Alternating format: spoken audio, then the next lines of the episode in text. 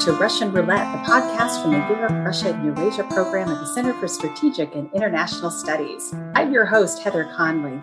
In this episode of Russian Roulette, I am delighted to sit down with Dr. Andrei Zagorsky, head of the Department for Disarmament and Conflict Resolution Studies at the Primakov National Research Institute of World Economy and International Relations, and Dr. Elizabeth Buchanan, lecturer of Strategic Studies with Deakin University for the Defense and Strategic Studies course at the Australian War College. Clearly, this episode is spanning a lot of time zones. We discuss Russia's plans for its chairmanship of the Arctic Council and its broader economic and security policy in the Arctic. We also explore China's Arctic strategy since its unveiling of its Arctic White Paper in 2018 and observe shifts in its approach since becoming a permanent observer to the Arctic Council in May of 2013. And then lastly, we discuss the strategic conundrum of future Sino Russian cooperation in the Arctic. We do a lot of myth busting what is really happening and what perhaps headlines are telling us. Let's get started.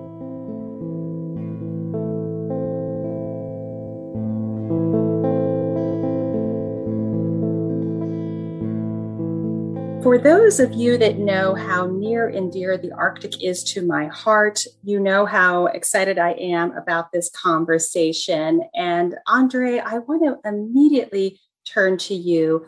May 20th was a very big day. It was the Arctic Council Ministerial held in Reykjavik, Iceland. And it was the passing of the baton. Iceland held the two year chairmanship of the Arctic Council, this intergovernmental forum of eight Arctic states um, and uh, the permanent participants or the indigenous community.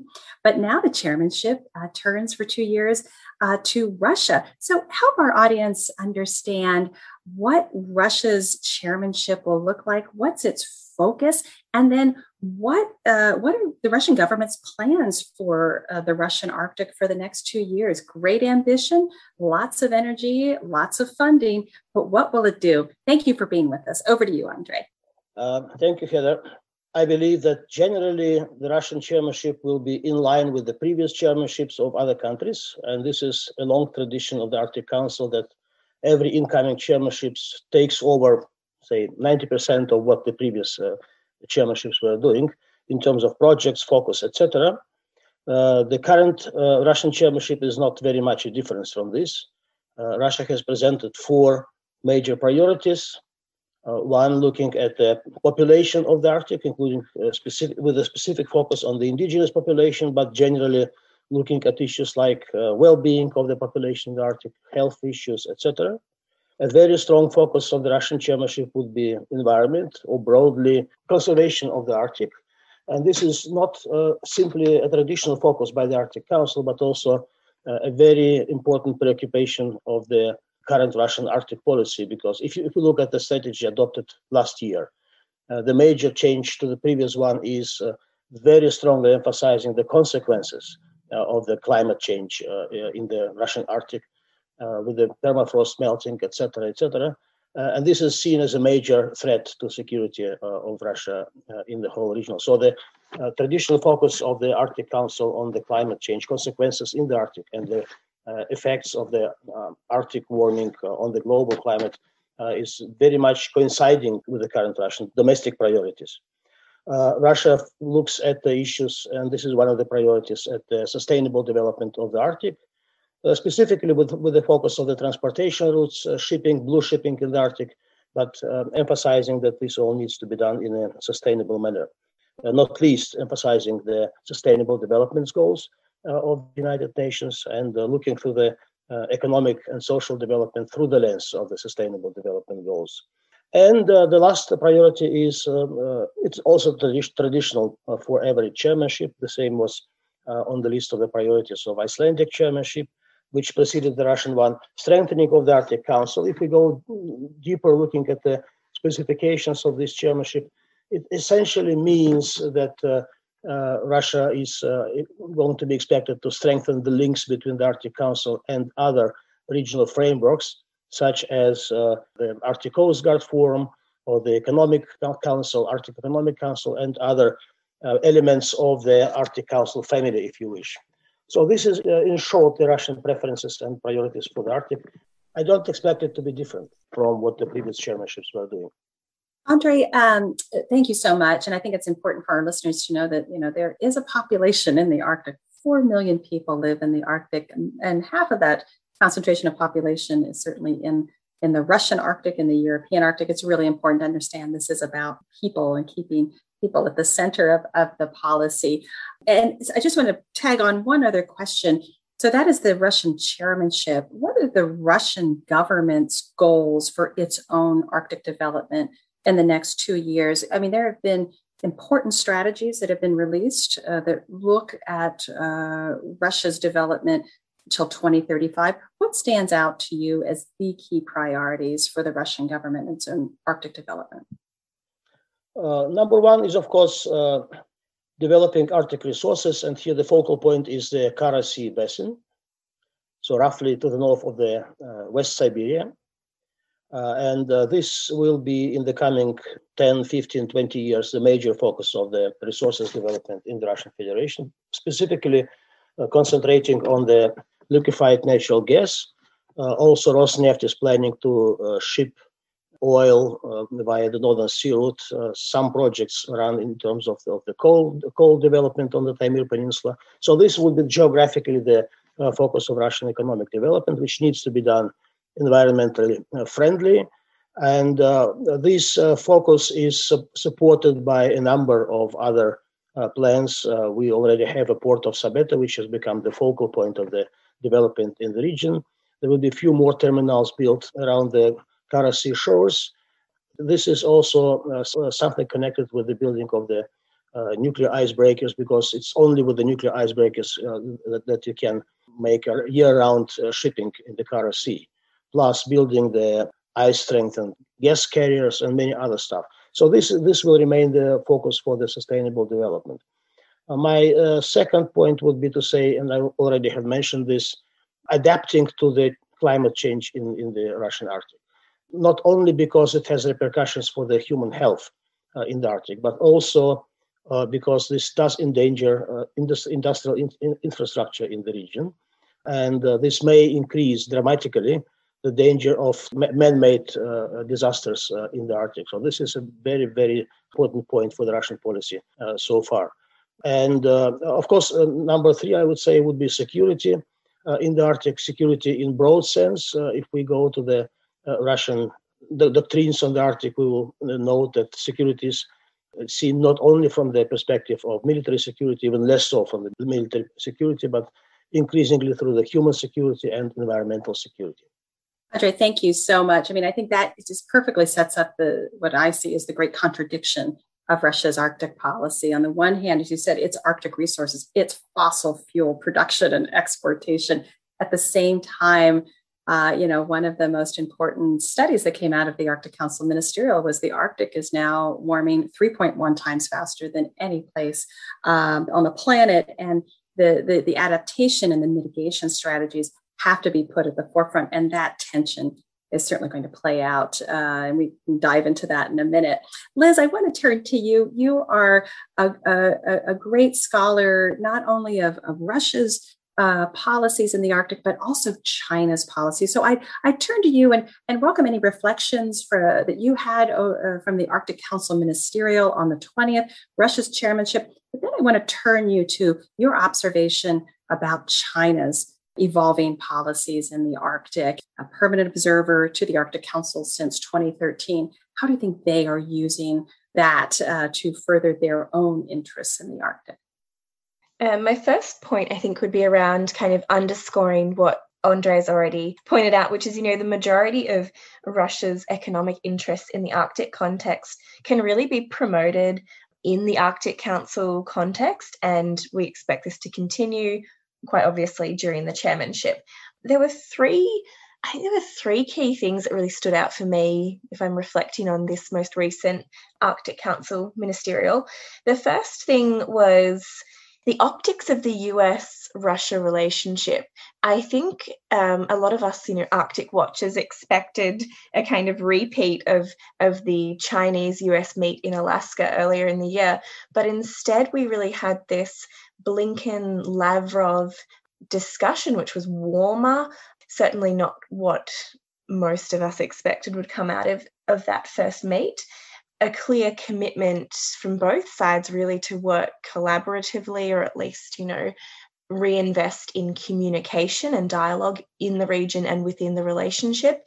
The second point, I think, has been the response, or rather the, the lack of formal response from China to this meeting and to the broader Arctic Council uh, ministerial meeting. Um, as you, you know, rightly pointed out, they are an observer to the council. Um, they would have had a delegation there observing this most recent meeting, and we had we've had pretty much silence out of Beijing over the past few days following the meeting until 25th of May. We had a Global Times publication put out, which basically, you know, warned Russia of, you know, falling for any US carrots because you know the, the end game for Washington was quite clearly to drive a wedge between Russia and China in the Arctic. So that I think brings out a bit of the anxiety here from Beijing. We know that they are worried about being kind of locked out of the Arctic context. It is the national interest to be able to freely access the high seas of the Arctic Ocean, whether for fisheries, whether for critical resources, you know, minerals. Um, well, it's emerging more as, as a polar identity component to their great power strategy. It's mirroring a lot of the Antarctic um, push. And to have the potential for Washington and Russia to kind of you know close ranks around and and find a mutual interest in muting China's ability to expand its presence in the Arctic Ocean in the high seas component I think is quite a worry for China.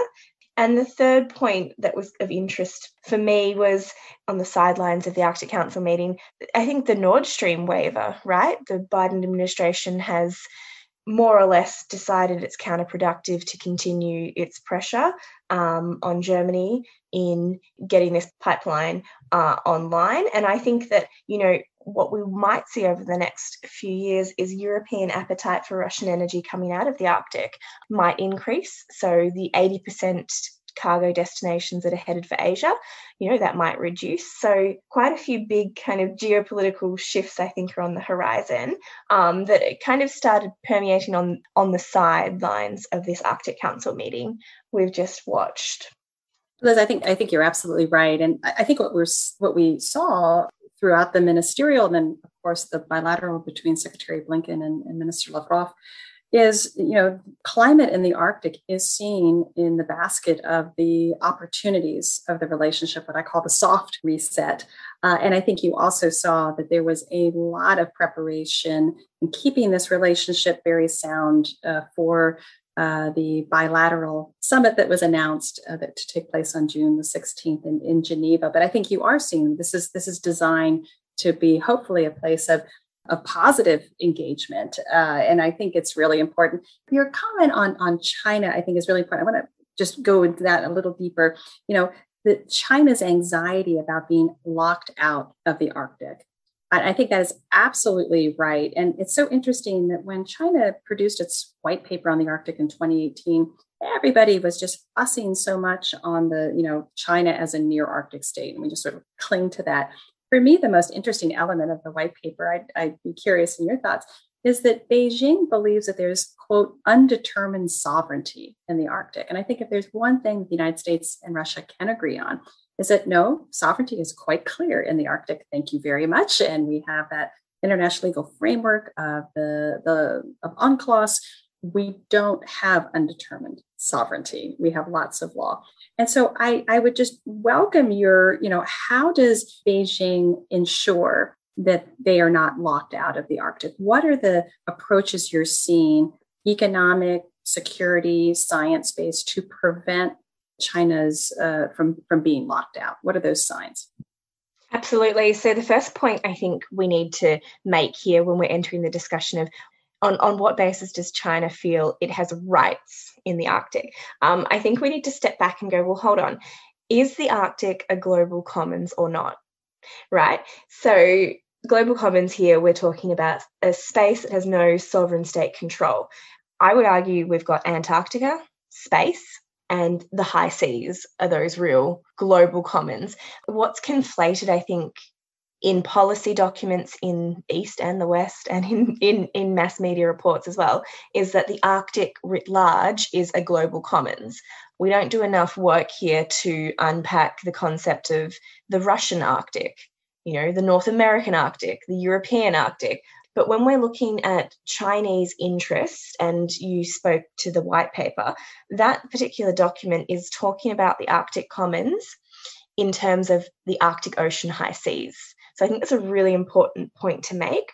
It narrows down, I think, the kind of the pool um, that China is interested in to the area around the North Pole. Um, and hopefully later on we can chat more about the implications of an extended um, continental shelf bid. But I think, yeah, the Arctic is viewed by many in Beijing, outside of Beijing, as a commons, but I think we're really just talking about the high seas there. So the Chinese, as I said, do clarify this, and their access and their kind of God given right that they view to the Arctic region is the freedom to access these seas.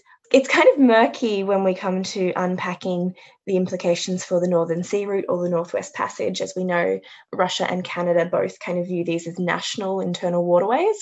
And that's something that we know that Beijing has will increasingly push back against. Um, but that's a point that we haven't yet seen it cross over in the Russia relationship. We've seen no FONOPs in the North um, Northern Sea Route, and we've had Chinese vessels who haven't had the right permits um, refused access. So I think the basis for China's interest in its Arctic identity is really that kind of access to the commons of the high seas component.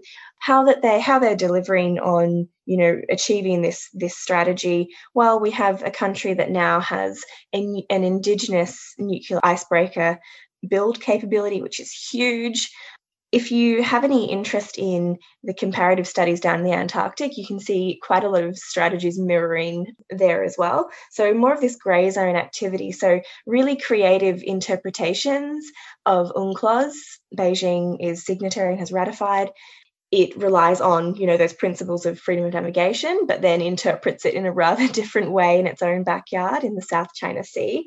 Um, the next point is obviously science, um, research into climate change and the impacts on low lying parts of uh, China is a huge draw card. And the problem that I think for strategists is how do we pick apart what is deemed scientific and what is deemed military. Um, there's so much dual use capability out there, and that's a real problem we've got in the Antarctic at the moment. So we've got PLA officers who are on Chinese bases, but governed by the treaty, so long as they are there doing scientific, quote unquote, research, then it is permissible. It's not in breach. So China is kind of working around, I guess, yeah, the grey zone outsides of international law and norms, and it is starting to turn its eye to the Arctic and the Arctic Ocean and high seas component.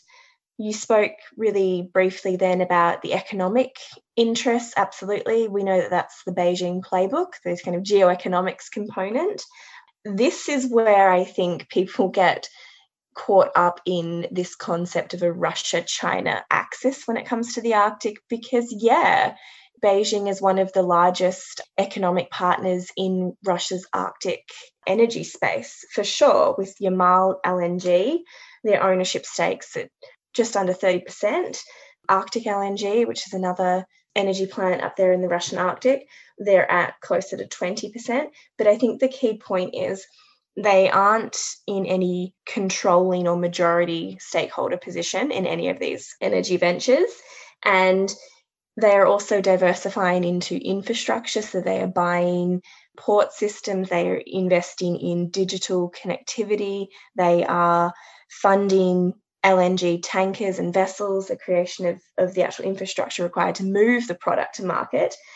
But looking ahead, I think the big draw card for China is I'm kind of split on whether it's, you know, fisheries, um, fisheries insecurity, which for now is looked after with the fishery ban um, on the high seas. How long that will stand, we don't know. And the interest in Asia Europe shipping. But Um, we know how how much of the draw card the Northern Sea route can be. It can cut transit time in half. You know, the commercial wins are there. But the fact that the commercial uptick hasn't occurred yet is really interesting. And we've had numerous uh, global shipping firms come to the table and say, you know, we're not going to use that route. Um, we will continue with our traditional Suez and Malacca routes into Asia. Liz, thank you. I mean, I, I think there's so much there. And, and Andre, I really want to turn to you because you know, on the one hand, uh, Russia will increasingly rely on China's investment and its energy markets to develop the Russian Arctic, particularly the Northern Sea route. But at the same time, there is strategic anxiety about a growing Chinese uh, presence, maritime presence uh, in the Arctic. You know, icebreakers. If China develops a comprehensive fleet of icebreakers, it won't need Russian icebreakers. It's more interested perhaps in the transpolar route than the northern sea route. So, so help us understand the Russian perspective about China's Arctic strategy. And I, I think, Liz, you gave us some really interesting feedback on sort of watching China's Antarctic approach as uh, foretelling perhaps what we'll see in the future for China's Arctic presence. So, but Andre, let me let me turn over to you. There was so much in there: the economics, the the the UNCLOS dynamics. What what are your thoughts? Let me begin by uh, saying that China did not invent the concept of a near Arctic state. The country which did invent it was the UK. Uh, in 2013, in the first Arctic strategy, UK described itself as the nearest nearest Arctic neighbor. So we often pay too much attention to such kind of uh, expressions. Uh, second, just to emphasize what Elizabeth has said, uh, we do have a very solid basis for avoiding legal disputes in the Arctic between Arctic and non-Arctic states for the very simple reason that the jurisdiction uh, of coastal states does not extend to the whole of the Arctic Ocean. And under the international maritime law, under UNCLOS, non-Arctic states also have here rights. So this is something which, which Elizabeth was pointing to. And uh, in fact, the, the very, very positive signal coming from the Chinese White Book was to say that China was, was prepared to work on the basis of uh, UNCLOS. And that was putting an end to all the discussions and speculations about uh, Uh, about any any uh, definition of the Arctic, uh, like like Antarctic as a global common. So this is a basis on which we can find uh, solutions to any uh, any a, a, balance of interests of different users of the Arctic Ocean. One more point is specifically in the most recent ministerial meeting of the Arctic Council, the observer states were provided the opportunity to pre- present their statements in written. And the Chinese statement was extremely cooperative. Not least, the Chinese uh, specifically at this, at this meeting informed the members of the Arctic Council that China has completed the process of ratification of the High Seas Fisheries Agreement of 2018 and will deposit the instruments of ratification uh, as soon as possible, just uh, pointing out the most positive uh, elements of China's engagement uh, in the Arctic affairs. So there are, of course, there are issues which need to be sorted out. And we do have such issues in the bilateral relations with China, although Russia is not the single focus of the Chinese uh, economic interest and investment. Uh, I believe the uh, literature is more full of uh, stories of Chinese engagement uh, in Greenland or in Iceland, etc. Russia is, of course, interested in cooperation with China. China is known for being one of the major investors into the Arctic LNG with Novatek. Uh, but China is not the single one. Uh, there are three major investors now for the uh, Arctic LNG 2. Uh, it's France, Total, it's the Chinese, and the Japanese, the Mitsui Group. So China is part of this. China participates in these endeavors primarily with money, having uh, a 20% stake uh, in the LNG uh, production, it gets 20% of the output, not 80%. so physically receiving the LNG from the respective plants. Russia would like China to be more active because when China decided to step into the LNG projects, it uh, declined from the participation in um, other pro- projects, terrestrial projects like uh, Vankor of uh, Rosneft. But this void was filled by other countries. India was stepping in uh, into Vankor. We do have some Viet- even Vietnamese uh, uh, participation. So the picture is much broader than just simply uh, singling out China. China is active participant to the cons- international consortium not led by China, uh, but including also Canadians and uh, uh, Japanese. International Shipping Consortium, which is shipping out the LNG from the Yamal sites. Uh, and China is uh, slightly, continually experimenting with the transit, but transit is, is, not the, the biggest point for the Chinese engagement. I would say this is it. Uh, I don't see any serious Chinese investment into the port infrastructure. All transportation facilities and infrastructure is built by the Russian public money, sometimes with the private participation, but it is minor as far as the new facilities uh, in the Arctic are concerned. Uh, and China, in, uh, indeed, uh, in general, is not active in um, uh, infrastructure development uh, in Russia, in particular. Uh, not only in the Arctic but in other places as well. So I don't see any any maritime Silk Road occurring so far. Of course, there are there are some concerns, specifically in the defense establishment of Russia. But of course, China Korea, Japan, and even India having icebreakers does not mean that this is going to be used for military purposes. There's one legal uh, issue because, of course, the Chinese would say, why should our ships be escorted by the Russian icebreakers? We do have an icebreaker, but this was not uh, a big uh, controversy so far. I believe that uh, the speculations about the uh, strategic implications of the Chinese activities in the Arctic are very much exaggerated, both in Russia and uh, in the US and elsewhere because for really being present in military terms in the Arctic, you need to solve fix two problems. You need to have a fleet which would be deployable in the Arctic. China does not have it. If you would have a fleet deployable in the Arctic, you would need uh, this fleet to be sustainable. And this is even a greater problem in the Arctic for the harsh uh, environmental conditions. So when China would begin build not icebreakers but uh, warships, uh, double-hulled with ice strengthening, special design, etc., I would begin thinking about the, Ch- the Chinese ideas to go military into the Arctic or Antarctic. Uh, of course, uh, having an eye on this is important, but uh, so far I don't see any signs of any preparations on the Chinese side to be active militarily in the region. I want to jump in there on a few points. Um, I, I think that the kind of running joke in the Arctic community is if China or, or, Russia or the US, whoever, pick a state, wants to go to war in the Arctic, the first thing the enemy, you know, team, the, the blue team would have to do is go rescue them, right?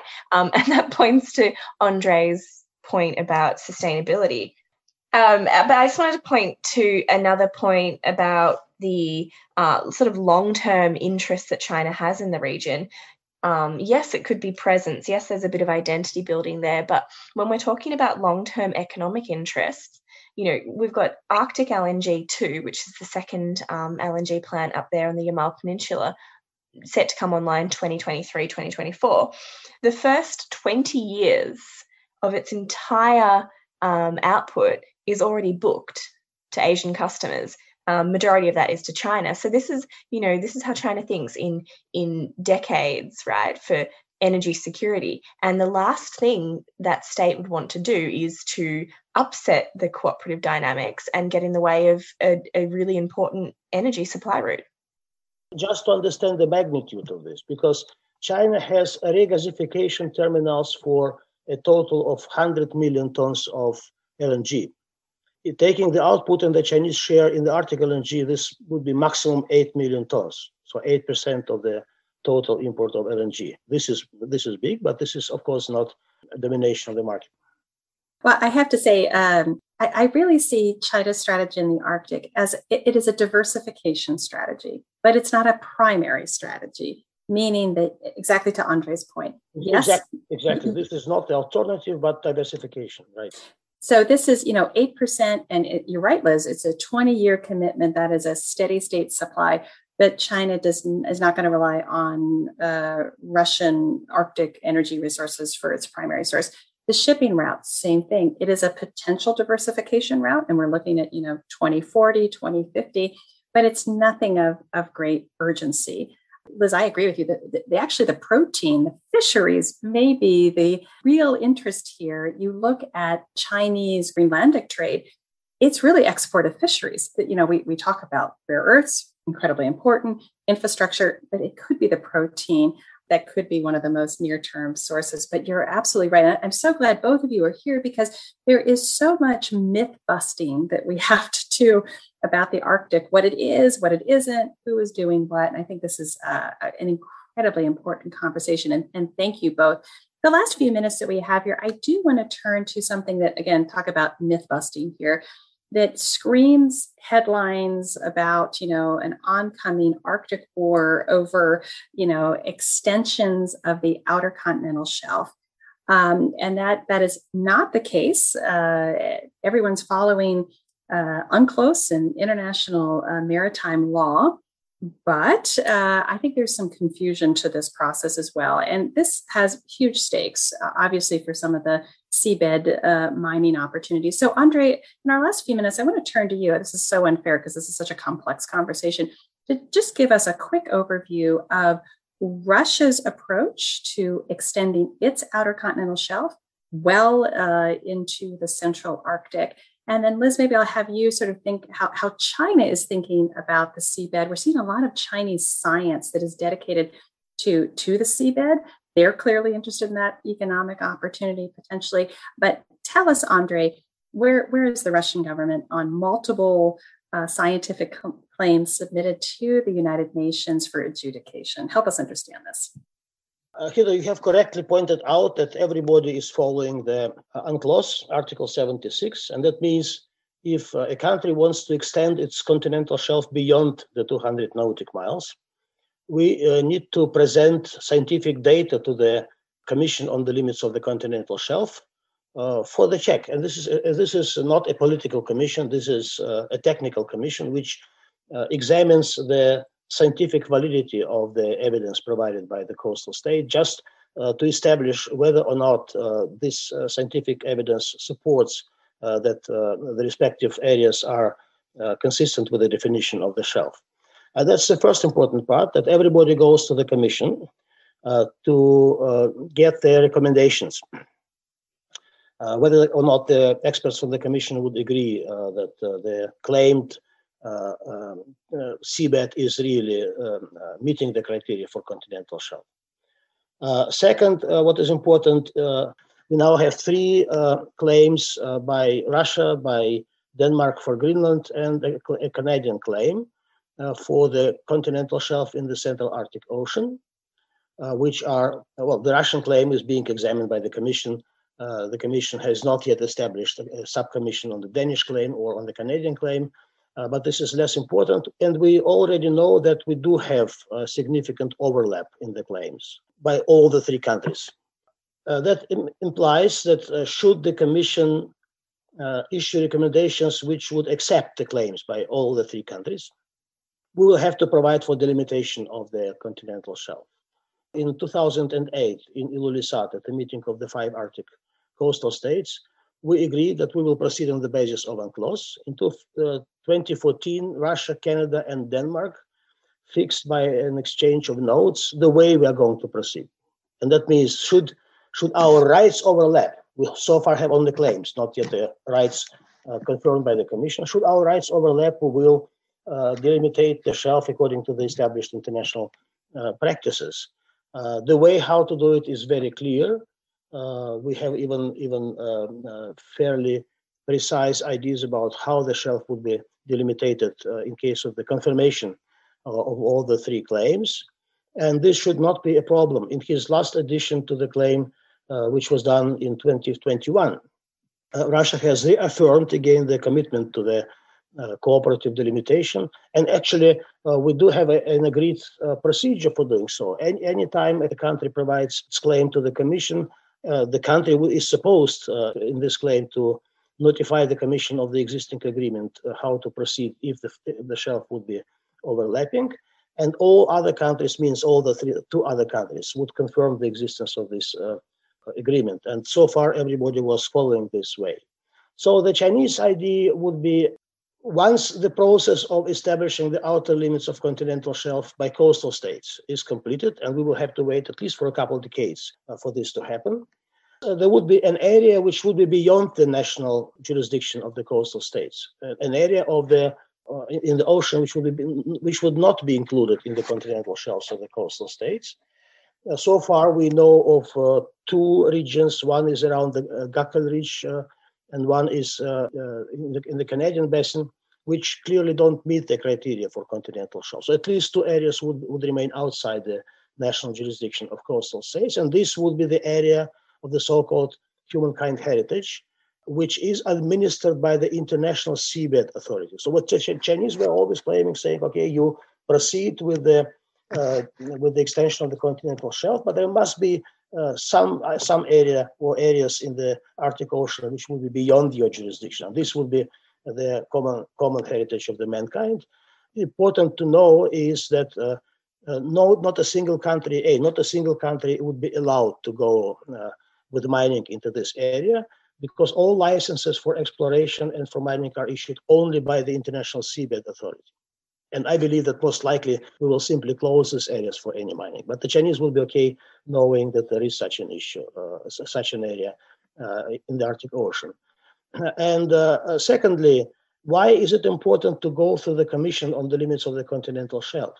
According to UNCLOS, once uh, um, coastal states establishes the outer limits of its continental shelf in accordance with the recommendations of the Commission, this is final and binding on everyone. So no one can claim, can can can contest uh, these uh, outer limits of the continental shelf, and this procedure uh, provides for the maximum legal predictability in these issues. China would have also to accept it if no country deviates from the procedure established by uh, UNCLOS. So I don't see this to be uh, um, a very big issue, although of course it is emotional. It is emotional. In Russia, it was extremely emotional. In Canada, it was less emotional in Denmark, but of course, the Danish also pay attention to this process. Andre, you did an amazing job explaining something so complex and so succinctly. Uh, in the last few minutes that we have, Liz, uh, let me let me turn to you uh, to help us understand Beijing's perspective on the uh, outer uh, continental shelf extension. And again, what does China want? This is, I'm, I'm seeing a lot of science that's devoted to to the seabed, some in the national security community are concerned about, you know, this is exploration for placing sensors, is, you know, the undersea cables, uh, which are so vital to the global economy. Um, you know, there's there's some suspicion there. What what is China interested in, particularly on the seabed and, and this whole process that Andre so rightly notes is pretty clear there isn't any undetermined uh, international legal processes here. So help us understand Beijing's thoughts on this. I think this is another area in which our kind of myth busting kicks in. Um, as experts, we really have to pick up the weight and and and and fix the narrative here. Um, but in terms of China's views on what is going on with Commission the Continental Shelf. Um, I think, first of all, it is very much happy to sit back and, and watch. Um, really has no other choice there at the moment. But long term, in terms of the economic opportunities, I think Beijing's chasing in the in the high north, um, high seas of the Arctic Ocean. Um, first of all, yeah, resources, fisheries, but as Andre has amazingly unpacked for us. You know, if this continental shelf debate is sorted, which I think we will have Denmark, Canada, uh, Russia, potentially the US, if they ratify, um, come to their own sort of agreement, which is all that they can really do. Um, the Commission won't award quote unquote territory there. I think we will have a situation in which the the mass media and this idea of a race to the North Pole for resources kind of becomes it turns to water, right? Because the water column, the fisheries and the seabed and the minerals are now more or less off limits, right? They're, they're spoken for, except for those two small areas um, in which Andre talks about. And that's, I think, something to, to be watching in the long term. In these zones, will we expect, you know, the Chinese uh, fishery militias to appear um, like they are in the South China Sea? Um, and that leads to the next kind of issue, which is once we have a presence of China um, in one way or another in this region, in these two specific zones, how do Arctic stakeholders, how does you know the West, or however you want to sort of frame the issue, how do they respond? And I'll point to kind of a historical fact here, and that's that the crafting of the Antarctic Treaty in itself was really because the West couldn't kick the Soviets out of the International Polar Year in 1957. You know, so if we look to the potential, as Andre pointed, uh, sorry, flagged that we could see these two zones have, you know, um, an exemption from mining. Um, it's just writ large closed.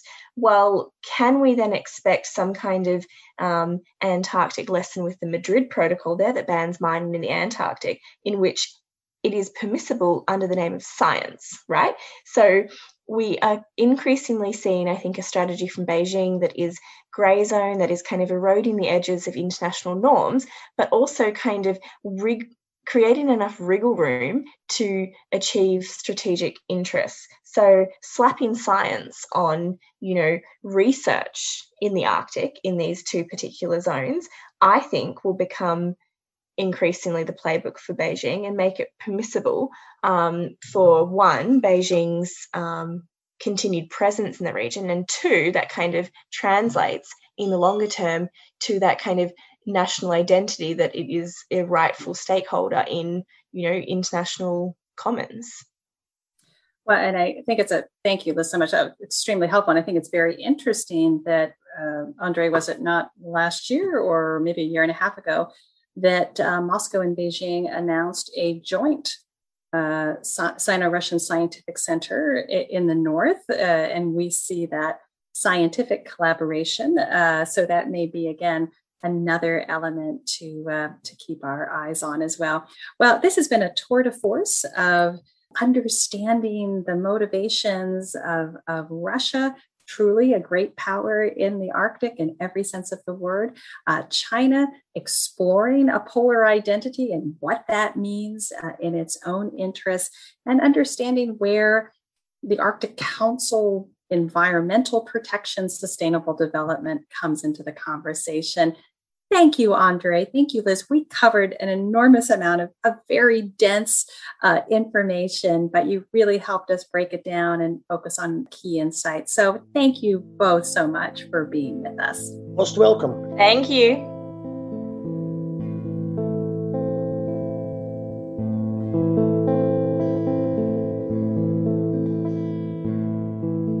That's it for our show today please check the show notes for a link to Andre and Liz's bios.